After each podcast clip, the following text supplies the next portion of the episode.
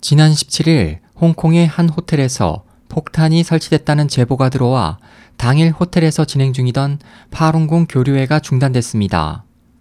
현지 보도에 따르면 이날 오전 11시경 홍콩 용보 국제호텔에 폭탄이 발견됐다는 제보가 나와 경찰과 폭발물 처리반, 소방대원 등이 이 호텔에 출동해 당시 교류회를 열고 있던 1,600명 이상의 파룬궁 수련자와 호텔 이용자 등 직원들을 대피시키고 호텔을 수색했습니다.